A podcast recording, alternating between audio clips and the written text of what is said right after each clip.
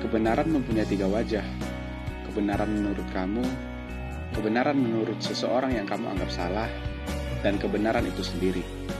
Kita sibuk meributkan hal-hal nggak penting, tapi lupa mensyukuri hal-hal penting. Sepanas apa pun hati kamu, tetap ingat untuk berkepala dingin.